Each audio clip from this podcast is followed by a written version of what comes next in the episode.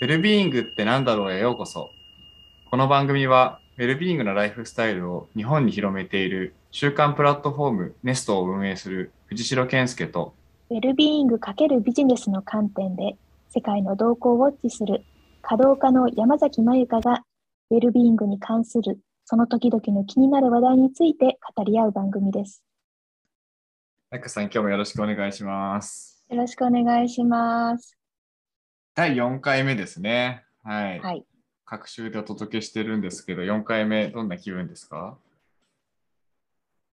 慣れてそうですね。なんか、うん、まあ、慣れてはまだ来てないけれども、やっぱこの学習という頻度で、うんうんなんか、ウェルビーイング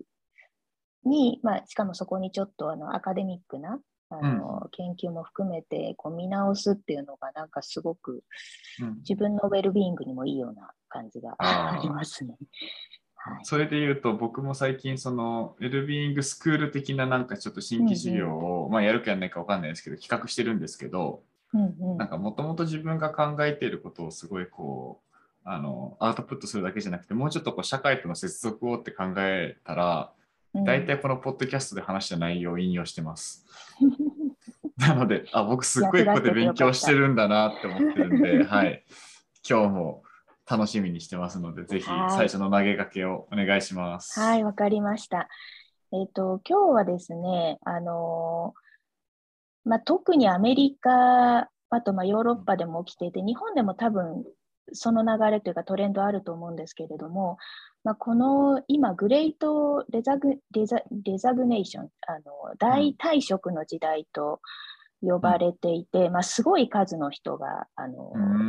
会社を辞めてるんですよね。しかも、うんあのパンデミック中が、まあ、雇用が不安定、まあ、先行きわからないっていうのもあって、うん。もともと辞め、そろそろ辞めるタイミングだと思ってる人が辞め控えていたということを差し引いても、まあそれを上,、上回る人がまあ辞めているという現象が起きていて、まあ、それについて、あのいろんなあの観点からのうん。あの研究とか、あのうんまあ、論説が出てるので、ちょっとそのあたりから話そうかなと思おー。でまあ、そこからなんとなくウェルビングにつながっていくっていう感じですかね。うんうん、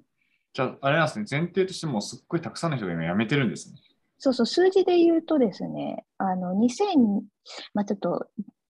2021年に4800万人の人がこう辞めて、まあ、それあアメリカで？アメリカでね、アメリカ単行単体で。でうん、それ以降、毎月400万人以上の人が辞めているっていう。で、この辞めているっていうのは基本的に、まあ、自発的に辞めているっていうあのレイオフとかではなくて、うん。あのそういう人だけを取り出して、で、4月最新のデータもやっぱ440万人辞めているっていう。だから、うん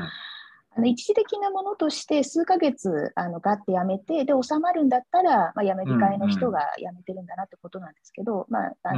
トレンドとしてもうすごいやめているということから、まあ、実際に企業としては、まあ、本当に採用をひたすらやらなきゃいけないとか、うんあのまあ、残されたチーム、周りがどんどん辞めるからか、残されたチームの人がやっぱすごい負担が高まっているとか、じゃあそれに対してどうマネージャーとして対応すべきなのかとか、まあ、そういう大量採用、大量オンボーディング、その会社になれるようにしていくっていうのを、まあ、どうやったらいいのかとか、まあ、そういうかなりあの企業に具体的な実践の,、あの課題解決論みたいなのが、まあ、ある一方で、うん。そもそもやっぱこれをこのみんなやめているというのは、まあ、単なる一つのうん。ああの局面でしかなくってうん。本質的に何が起きてるかっていうのを考えた方がいいっていうのも結構今出てきてるんですよね。うんうん。でその中であのハーバードビジネススクールのランジェ・グラッティっていう、まあ、彼は結構今の時代すごく稀なタイプの経営学者で本当になんか経営とはみたいなのを結構真正面から扱うタイプの,、うん。あの経営あそれが学者なんですよね。うんそれが今でどんどん稀になってきているんですけれども、少しみんなあのいね、人のやる気の問題とか、結構こう細分化されてる中で、彼は本当経営ど真ん中を捉え続けてるあの経営な先生なんですけど、まあ、彼があのグレートリザグネーションはグレートリーシンク、あのうん改めて考える、再考、あの再び考える。みんながやっぱりこう、今改めて考えてるっていうことが起きてるっていうふうな、あまあ、この間記事を出されていて、うん。で、やっぱりその人は、まあ、自分の会社の文化がなんか好きにいいかなとか、あとちゃんと自分は公平に扱われてるかなとか、そもそも自分の仕事何の意味があるんだろうっていうのは、やっぱそれをこのパンデミックをきっかけに、まあ、すごく深く考えるようになって、まあ、まず自分はまあ何どう生きたいのかっていう、ね、ただただ今までは会社に行って仕事するっていうことはもう前提で、そこがどうこうって考える余地がすごい少なかったところが、まあ、いろんなことが起きて、まあ、シャッフルされてる中で、そもそもまあ何のために生きて、その生きる中において仕事って何なんだろうってことを深く考え出すと、まあ自分がやってる仕事もそうだ。し、その企業そのものの存在価値みたいなのがこう問い直すようになってきていると。いう、まあ、そうかなり本質的なあのそれぞれのこう問いかけがあって、やっぱそこに合わないというか、うん。まあ、儲かってるけど、何のためにこの企業や、うんうんこの事業をやってんのかなとか、うん。なんかもうひたすらあの虐げられるというか、なんかパフォーマンス出せばいいみたいな、やっぱそれ、そんな中にいくら給料高くても痛くないよとか、やっぱそういったことが、まあ、起きてるっていう話を投げかけられてたんですよね。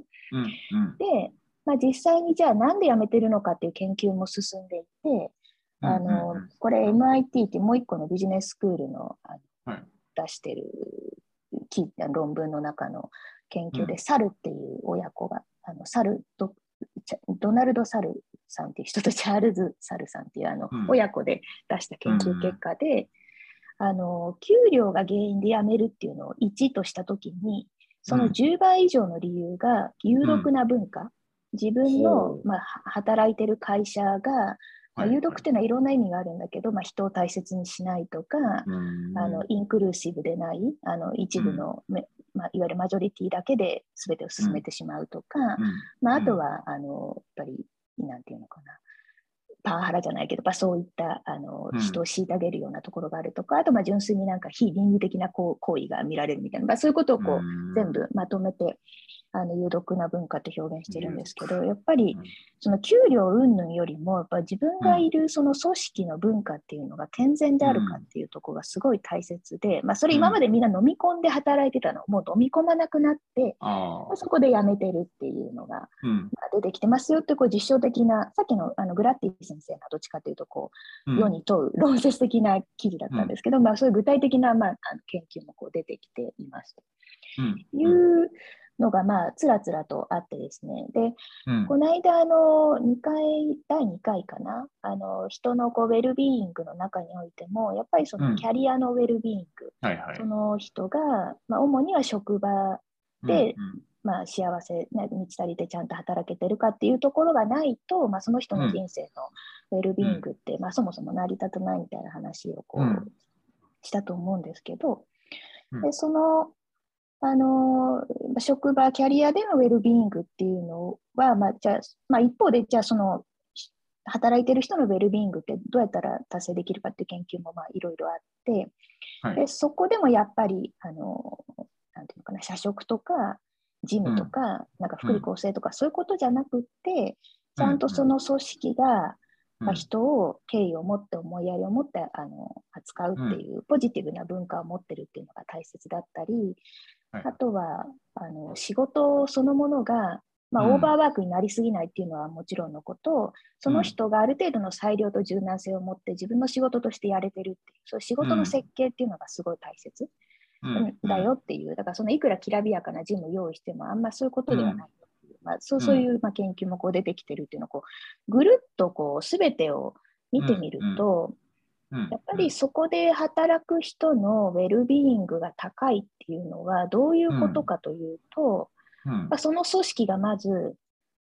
ちゃんと何のために存在するのかっていう、まあ、はい。人であればね、このウェルビーイング 習をまあ習慣化していく。その、そこがやっぱりとても、あの、しっかりとあって、うんで、まあ、よくあるのは、そういう理念とかミッションがすごいしっかしっかりあるんだけれども、まあ、いざ業績が悪くなったりとか、なんかいろんなことが起きると、まあ、ちょっと一旦じゃあそのミッションは置いといて、とりあえず利益はいはい。をなんとか確保しようみたいな、まあ、なんかその戦略の実行の際に妥協されるっていうのかな、パーパス。うん。でそういうことがなくて、やっぱりちゃんとそのパンどんな時でも貫かれるっていううんうん。っていうことがまあまずあって、まあ、かつさっき言ったようにそこで働いてる人がうん。それぞれ、あのそれぞれの、まあ、思いとか良さとかそういうのを発揮しながらあの力を出せるような文化っていうのがちゃんと醸成される、でその文化の醸成すごい大変なのでやっぱそこにものすごくリーダー含めて本気でコミットして、うん。まあ、あのいい文化を作るっていうことをやっているっていうことと、まあ、あとその、やっぱその仕事っていうのをどうやるのか、その仕事の設計もちゃんと考えて、まあ、どうしたらそれぞれの人が、ね、最大限、うん。あのその人の、まあ、スキルとその人の情熱っていうのがこれ一番いい形で発揮できるかっていうのをもうあの、うん。とりあえずやれじゃなくてすごいそこにやっぱ細心の注意を持って向き合った上でちゃんとそれを仕組み化するっていうことうんっていう、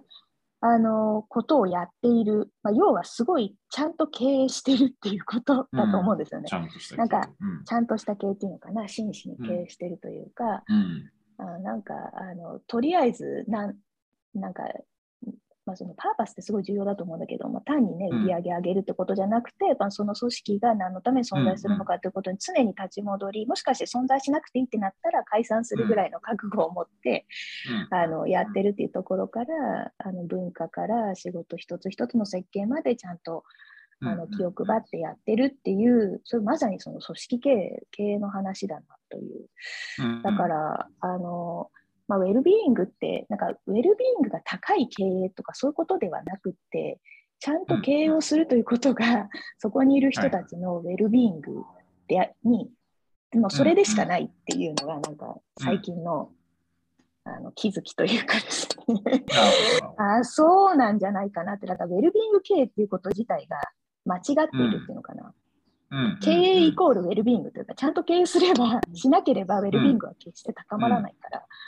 うんうんうん経営するっていうことなんだなっていう、まあ、そういうえ最近のあの気づきというのが私の本日の投げかけでございます。素晴らしい投げかけでございます。いつもありがとうございます。今日も勉強になりました。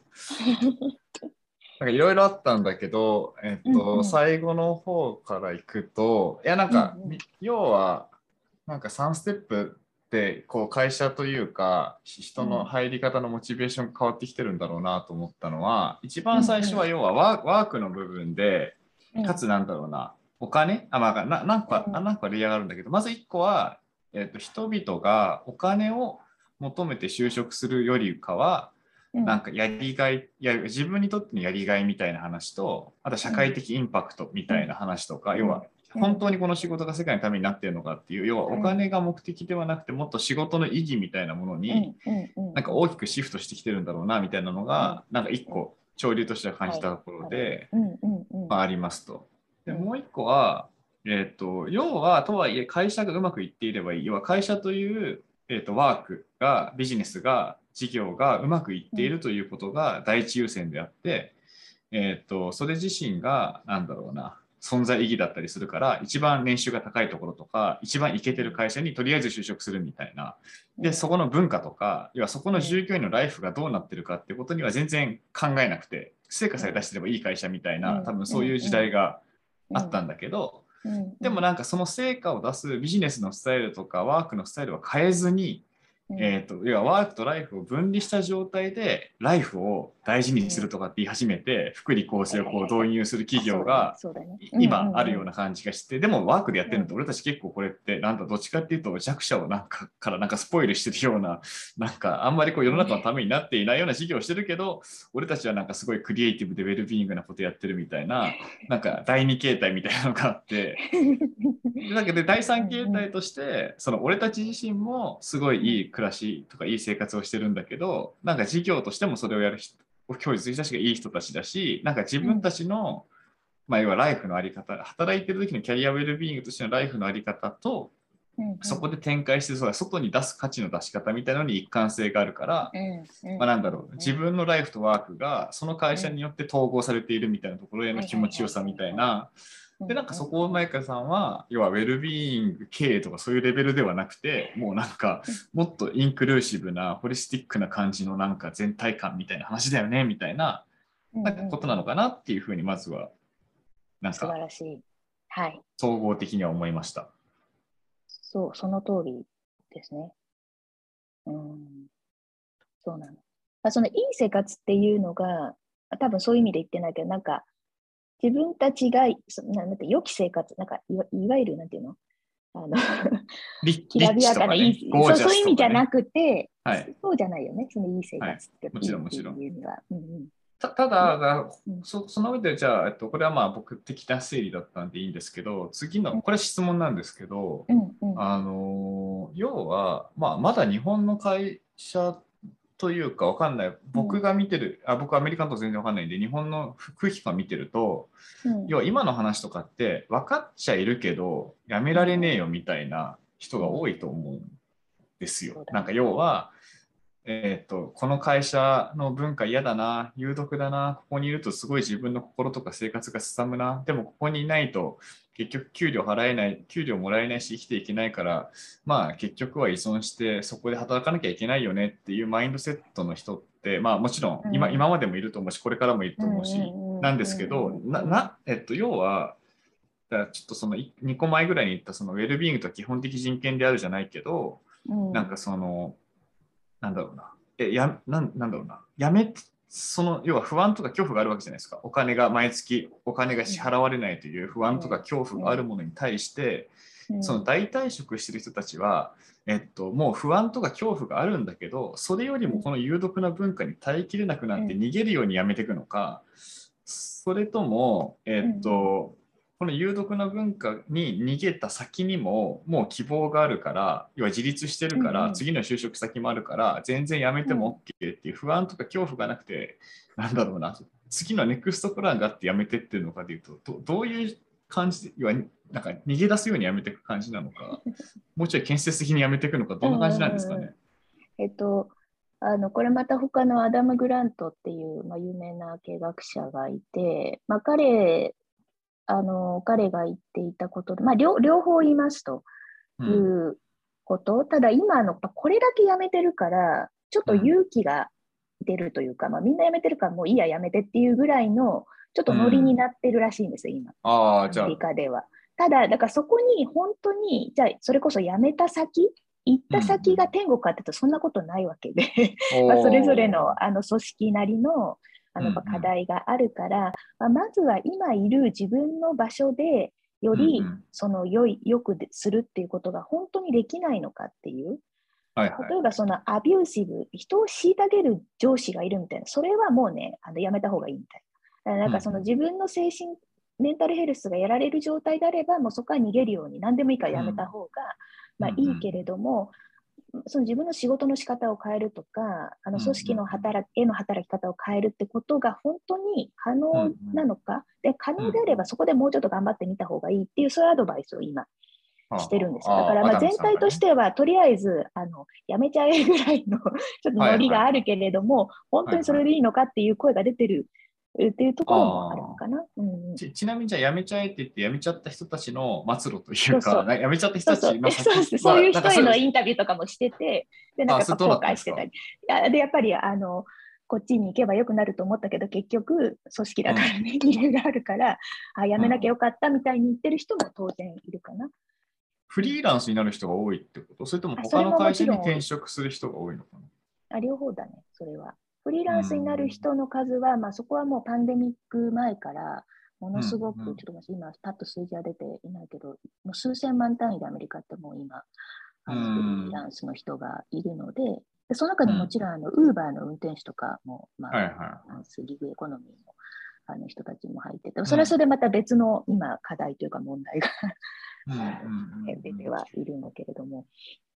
まあ、だからその本当の意味で、なんだろうな、個人が輝きながら組織の中で生き生きとするっていうのは何ていうかすごいこうなんか全体としての組織と部分としての個人がいい関係性を保ててると思うんだけどなんかそこに個人が結局不安とか恐怖とかお金がないと生きていけないとかこの会社しか雇ってくれないっていう依存的マインドがあった瞬間にすごい他律的になっちゃうわけじゃないですか。自分の人生を会社に委ねてなんか私私という人生の主軸を取り戻せなくなっちゃうから、なんかそこに対してこのやめちゃえっていうムードはそのなんか他律的だった私の人生にハッと気づかされて他律的な人生やるぐらいだったらやめてやるみたいななんかそういうムードは多分感じるんだけどなんかその次に多分出てくる問いとして自分を立たせる自立みたいなものがフリーランスになるとどうしても必要になってきていて、でこの自立に挑戦していく中でなんだろうフリーランスってやっぱ大変だなとか会社に守られた方が良かったなとかって言って、わかんない。一瞬のそのなんかサバティカル期間を経てもう一回その会社に、やっぱ私フリーランス無理だから会社に雇われようみたいな人も多分いるし、でもその雇われ方ももう一回多律的になんか私の身をもうサーバントしてしまって渡しちゃうのか、もうちょっとその、なんだろうな、個人としてちゃんと確立した上で会社に雇用されるのかっていうところも多分あるし、うん。もしくはもう多律的な人生は嫌だから自分の自立をしてから生きていくんだみたいな、なんかその辞めた先のなんかところが結構問われてきそうですね。そうそうだね、まあ、とにかく今はやめるっていうのが先に来ている、うん、あの時期なんだと思うんだけれども、あのまあ、もう一個あの、ジョブクラフティングっていう言葉がこ2、3年ぐらい前からすごく言われるようになっていて、まあ、クラフトだからジョブを自分で作っていくっていうことを、たとえその会社に雇われている立場であっても、自分でやっていこうっていう、まあ、それある種こう自律的にその組織にいるんだけれども、はいはい、自分の仕事は自分の仕事で作っていくっていう。いいね、そうそうそうそう。で、これはもうなんかね、ハーバードビジネスレビューもハンドブック出したりしてて、ジョブクラフティ。あの、一つの、あの、今、キーワードになっていて、うんうん、それって、まあ、小さいレベルかもしれないけど、すごい大切な一歩というか、なんか、あのそうやってもしあの組織と向き合えば、あのね、その自分にとっての組織も変わるし、組織全体もやっぱそのジョブクラフティングをしている人が増えていくっていうことによって、多分組織も変わっていくので。いやー、絶対そうですよね。うんうんうんうん、なるほどね。なんか、手前味噌的に言うと、そのネストはまだまだ全然ちっちゃいし、うん、まあなんならまだまだ、なんていうか、なんだあれは、プル、P、POC 中だったりもするんですけど、あのプルーフ・オブ・コンセプト中だったりもするんですけど、それでもなんかやっぱりこう文化っていうものは多分僕がもともと場作りをずっとしてきた人間だから、うん、なんか一,、一番多分大事にしてる部分があって、なんかこの切り口だけで言うと結構いいいい線いってるかもなって思,、思いましたね。そう思う。でなんかなんかうん、思います。うん、あ、まゆかさんから見て、なんかそのネストの今、まあ、まゆかさんから見えてるネストのなんか文化とか経営のスタイルとかで、なんかここら辺はすごい誇ってもいいよねみたいな部分とか、ここら辺は面白い取り組みだよねと思ってる部分ってあったりしますか？いろいろあるかな。まあ、まず、あの、まあ、ちょっと本当ね、やっぱりなんか未来を今、この、ここで作ってる感がやっぱネストってすごくあって、えっと、やっぱ透明性っていうのかな。あの、うんさっきやっぱそれぞれの、まあ、働いてる、雇用されてる側の恐怖とか不安の話が出たけれども、まあ、当然その経営して、うん、経営してる側と雇用されてる側を分けるのもちょっとあれですけど、まあでもあります、まあ、まあ中心メンバーの人たち側の不安とか恐怖っていうのも当然あって、うん、あの今、やっぱり経営の内容っていうのをちゃんとあの特に社員に対してはオープンに透明性を持って公開していくっていうことがいいよねっていう話は出てはきていますと。だけど、例えばその給料も含めてね、これだけ自分たちはもらっている。全部。そうそう。やっぱそこはでもね、なかなかできないですよね。うん、あの、してる会社がやっぱり、あの、いい。やっぱするっていうことがいいっていうのはなんとなくみんな分かってるけれど、先に分かってるけどできないみたいなのが一つ、うん、その経営の透明性を上げるっていうの、まあ、そこはやっぱネストがすごい、すごいじゃないですか。だって会員さんにも透明ですからね。そしてあの3ヶ月に1回、そうそう、3ヶ月に1回ネスト総会っていうのをやっていて、うん、だそこでも、うん、あの要は3ヶ月に1回、えーと、この、まあ、四半期の振り返りとこれからの四半期みたいなことを、うん、結構そのお金の数字も含めて全部シェアしてたりするんですけど、先週からもうマイクロに毎週の経営会議もシェアし始めましたからね。そうあそうだよね、そうだよね。そうそうしかもそれをその会員さん、まあ、ネストのメンバーの人が参加してる SNS 上に毎週全部イベント立てて、まあこまあ、でかこのポッドキャストもねあのメンバーさん限定で要はこの後のちょっとあの後日談の時間とか含めてやったりとか、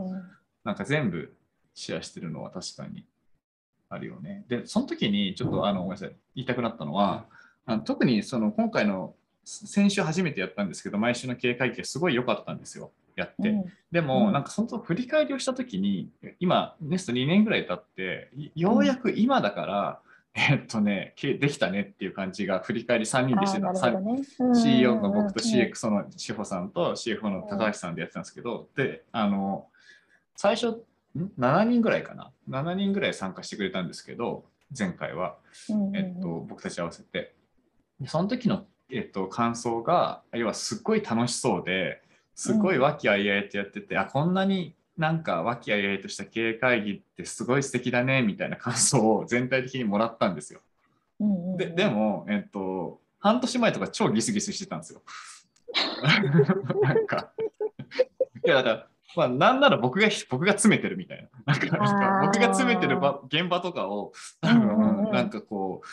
シェアできないから、そもそもしようとも思わなかったんだけど、なるほどね。なるほどね。あ最近その3人の関係性が完全に自立してて、完全にそれぞれにせなんかせなんていうかな、託せる領域があって、もう本当3人とも社長って感じなんですよ、今、感覚的に。にでそうなってくると、純粋に報告を聞いて、純粋にそれにいいねって言って、ジャッジなくいいねって言って、かつ自分が手伝えることはあるっていうコミュニケーションでしか回らないから、あなんかね、すごいいい空気感なんですよ、今。ー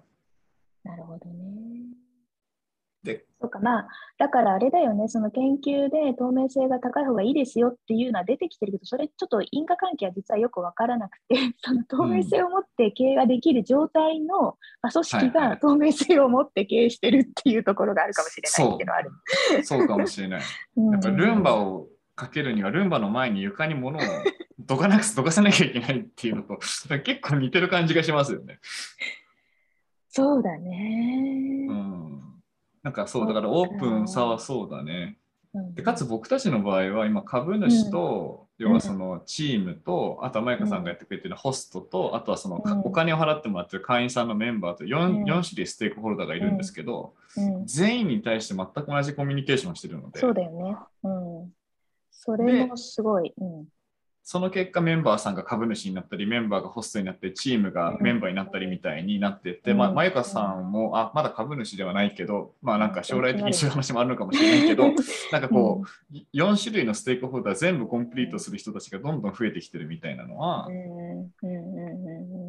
うん。うん。なんかその会員数はすごい伸びているわけではないけども、なんかすごいこう、レジリエンス力の高い文化みたいなのができてきてる感じ？みたいなのを感じるんですけど、うん。まさにおっしゃっている通り、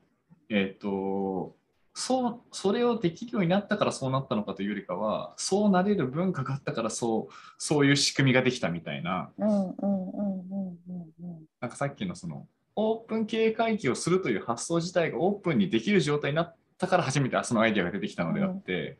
うんうんうんなんかね、文化が先に来てる感じがしますね、思い返すと。うんうんうんうんそうだよね。そうだよね。いやーなんかあの、今、ステークホルダー資本主義っていう言葉があって、まあ3年ぐらい前からあの言われ始めた、アメリカの経団連みたいなところが言い出して、うんあのようやく僕たちも株主だけじゃなくていろんなあの従業員とか あの、うん。社会とかあのお客さんそれからサプライヤーそのパパートナーに対してもちゃんと価値を届けていくっていうのがあのやっぱ資本主義のあるべき姿だと思いますっていうことを、まあ、宣言したという意味においては重要だったんだけど、だからやっぱそこから出てくるのがじゃあ株主に対しては何をやってあのお客に対しては何をやって、社会に対しては何をやってって、なんか整理しようみたいな、なんかそういう今、うん。そのフレームワークとかも出てきてるんだけど、なんかうんそういうことじゃないんじゃないかっていうのがすごくあ,、るんですよね。なんかそれぞれに、でもやっぱりその、ねまあどまあ、どこまでもともと意図してたのか、無意識の中にすでにあったのか分かんないけど、まあ、そもそもその株主とホス、ね、そのユーザーとあの、はい。従業員とか、その辺がもうすでにごちゃ混ぜっていう状態っていうのが、うん。多分本,、まあ、本来、ステークホルダー資本主義という言葉が意味することなんじゃないかなって、ちょっと今聞いてて、いや、本当に本当に。うんだからあなたは株主ですとか、あなたはメンバーですってやった瞬間に、その人うんある種機能で見てるわけですよね。そうだよね。でも多分ネストの場合、本当人として見てるから、あそうだよね。だからまあ、今、今何やってるっけみたいな感じで、え、じゃあ、ホストやってなかったっけ？じゃあやるみたいな、あなんかそうそういう入り口は多分いろいろあるんですけど、なんか逆に全てのステークホルダーに全員なっていくことをどうやったらできるかっていう方向性で、そうするとネストを経営の面でも見るし、サービスの面でも見るし、なんか働き方の面でも見るし、360度評価を全員からされに行くみたいな。うん。だからお互いに全体性を持って向き合うっていう感じだよね。うん。まそうすると結構ウェルビーイングだよね。株主の人が優し 優しくなれますよね。あのだから売り上げは上がってないけど、こういう状況だからまあしょうがないよねとか、なんか、うん。そうだよね。そうか、だから人を人として見てるっていうこと。なるほどね。はあるかもしれないですうね。んまあ逆に言うと、その代替職してるような人たちに対しての経営層のアプローチとしては、要は社員として見る、社員として見続けたらいなくなっちゃうぐらいだった人として見直そうっていう、まあそうだね。なんかメッセージがあるけど、でも人として見直すためには今まで社員としてしか見てなかったから、そその人をわかんない株主として見たりとか、もしくはユーザーになってもらうとか、なんかそうそういうことをそう見るための文化づくりもまた大事だと思うんですけど、うん。でもなんかね、やっぱこう、その機械だからあのティール組織でいうさ機械メタファーのやっぱ組織からさ、まあ、家族メタファーになって生命体メタファーにっていう話うん。あるわけじゃないですか。まあちょっと家族メタファー、生命体メタファーを置いといたとしても、その機械メタファーのシングルタスクとか、シングルロールみたいなのだと、結局、なんだろうな、シングルロールで扱えばやめてしまうという時代に突入したのであれば、うん。なんか人が人を人として見るっていう、うん。まあなんか基本的人権の話にまた戻ってくる部分もあるけど、うん。うん。なんかいい時代になってきそうですけどね。そう。いや、いい時代になってると思います。だからその一つの大きな兆しというか、これだけあの人が辞めてるっていうことが、まあ、ちょっと時代が本当に変わりつつあることを示してるんだろうなと思って。うんうんうん。でもそこの、まあ、テーマは、ね、その基本的人権としてのウェルビーイングというか、そこがうんやっぱ大きな、あのテーマだなっていうのを感じてます。そうですね。まあ、あともう一個、そのライフとワークっていうのがもっともっと溶けていく感じがするし、そうね。うん。ワークライフバランスとかじゃなくて、はいもうなんか、そんな感じなんだと思うんですよね。そんな感じですよね。はい。あのまださっきね、ワークライフ統合っていう言葉をケンちゃん使ってたけど、まあ、そもそも統合してるからね。なんかちょっとなんか あでも今までちょっと分離されて扱われてたものをもう一回、うん。その人を人を見たら当然そこでね、ライフもワークも溶け合うわけだから、人を人として見た瞬間に。だからその代替職して、まあ、とりあえずエイヤで辞めちゃうのって僕すっごい賛成派なんですけど、エイヤで辞めちゃった人が辞めた後にもう一回結局同じスキームで会社に雇用されたりとか、もしくは意地になってフリーランスになったりするんじゃなくて、なんかそれを全部混ぜ込んだワークとかライフを混ぜ込んだ新しい次元のワークスタイルとかライフスタイルとか雇用関係みたいに、なんかやせっかく辞めたんだったら、どうせ新しい時代そっちの方向になっていくから、なんかそういうふうにちょっとね、一皮向けて新しい仕事が始まると、すごいいい時代になりそうですけどね。うん。うん、起きてると思いますね、それは。うん。ただ、まあ、うん。まだその統計とか研究上には出てきてないけど、あのうん一つ一つのストーリーとしてはそ聞こえてくるのうんで、うん。ジョブクラフティングとかもね、すごいいい、そういう意味だといいよね。キーワードだと思ったし。キーワードで、うん、ジョブクラフティングってなんかフリーランス的ななんかノリを会社の中に入れるような、なんかある種の統合モデルのキーワードの感じもしたな。うん。そうそう。はい。じゃあなんか、今日はどうでしたか、最後。放送的に一番メモリアルな一言。一番メモリアルなのは、うーん、まあ、いい時代になっていくっていう ところかな。いや、本か当にそうだなって思って、いや、だからこの、うわ、人辞める、困るっていうのはもちろん企業の現状としてあるとは思うんだけど、うんなんかこれはやっぱ大きなね時代の変化のうねりの一つ。だからやっぱそこを何を読み解くかっていうのがとても大切で、で、なんかその本質的なところを読み解いている人たちもすごく多い気がするので、なんか、いや、本当、時代はウェルビーイングに向かって。はいはい。いろんなものがあの新しい形になっていくんじゃないかなっていうのはなんか思いました。おいや、僕もそうですね。なんか多分そこと一緒なところなんですけど、やっぱほどかないと結ばないみたいな、なんか要はややめやめてからじゃないと新しいものが立ち上がってこないから、うんだからやっぱ辞める前に次の転職先決めると、次の次元、おな同じ次元の横移動でしかないんですよね。でも、とりあえず辞めちゃうと、全く01で新しいなんか創造性が発露してきたりするから、うんなんかとりあえず辞めちゃうってすごい難しいんだけど、多分一番大事なことなんだけど、うんなんかそれを集団的に起きてるから、そこの不安とか恐怖に対してのハードルが下がってるってめっちゃいいなと思って、うんなんか、あ、運動論ってそういうことだよなと思ったうし、んなんかその運動論みたいなのがね、あの日本でも起きるといいですね、早く。早くね、なんかずるずる元の感じに戻りつつある雰囲気を日本から感じるんですけど。そうそうそう。だからこのまんまね、とりあえずやめちゃえっていうムードをね、うんなんか作れたらいいなと思うけど、それを推進する人は果たしてい世の中にいるのだろうかっていうのはよくわかんないんですけど、はい。ということで、はい、本日はこんなお話でした。マイカさんいつもありがとうございます。こちらこそ、けんちゃんありがとうございます。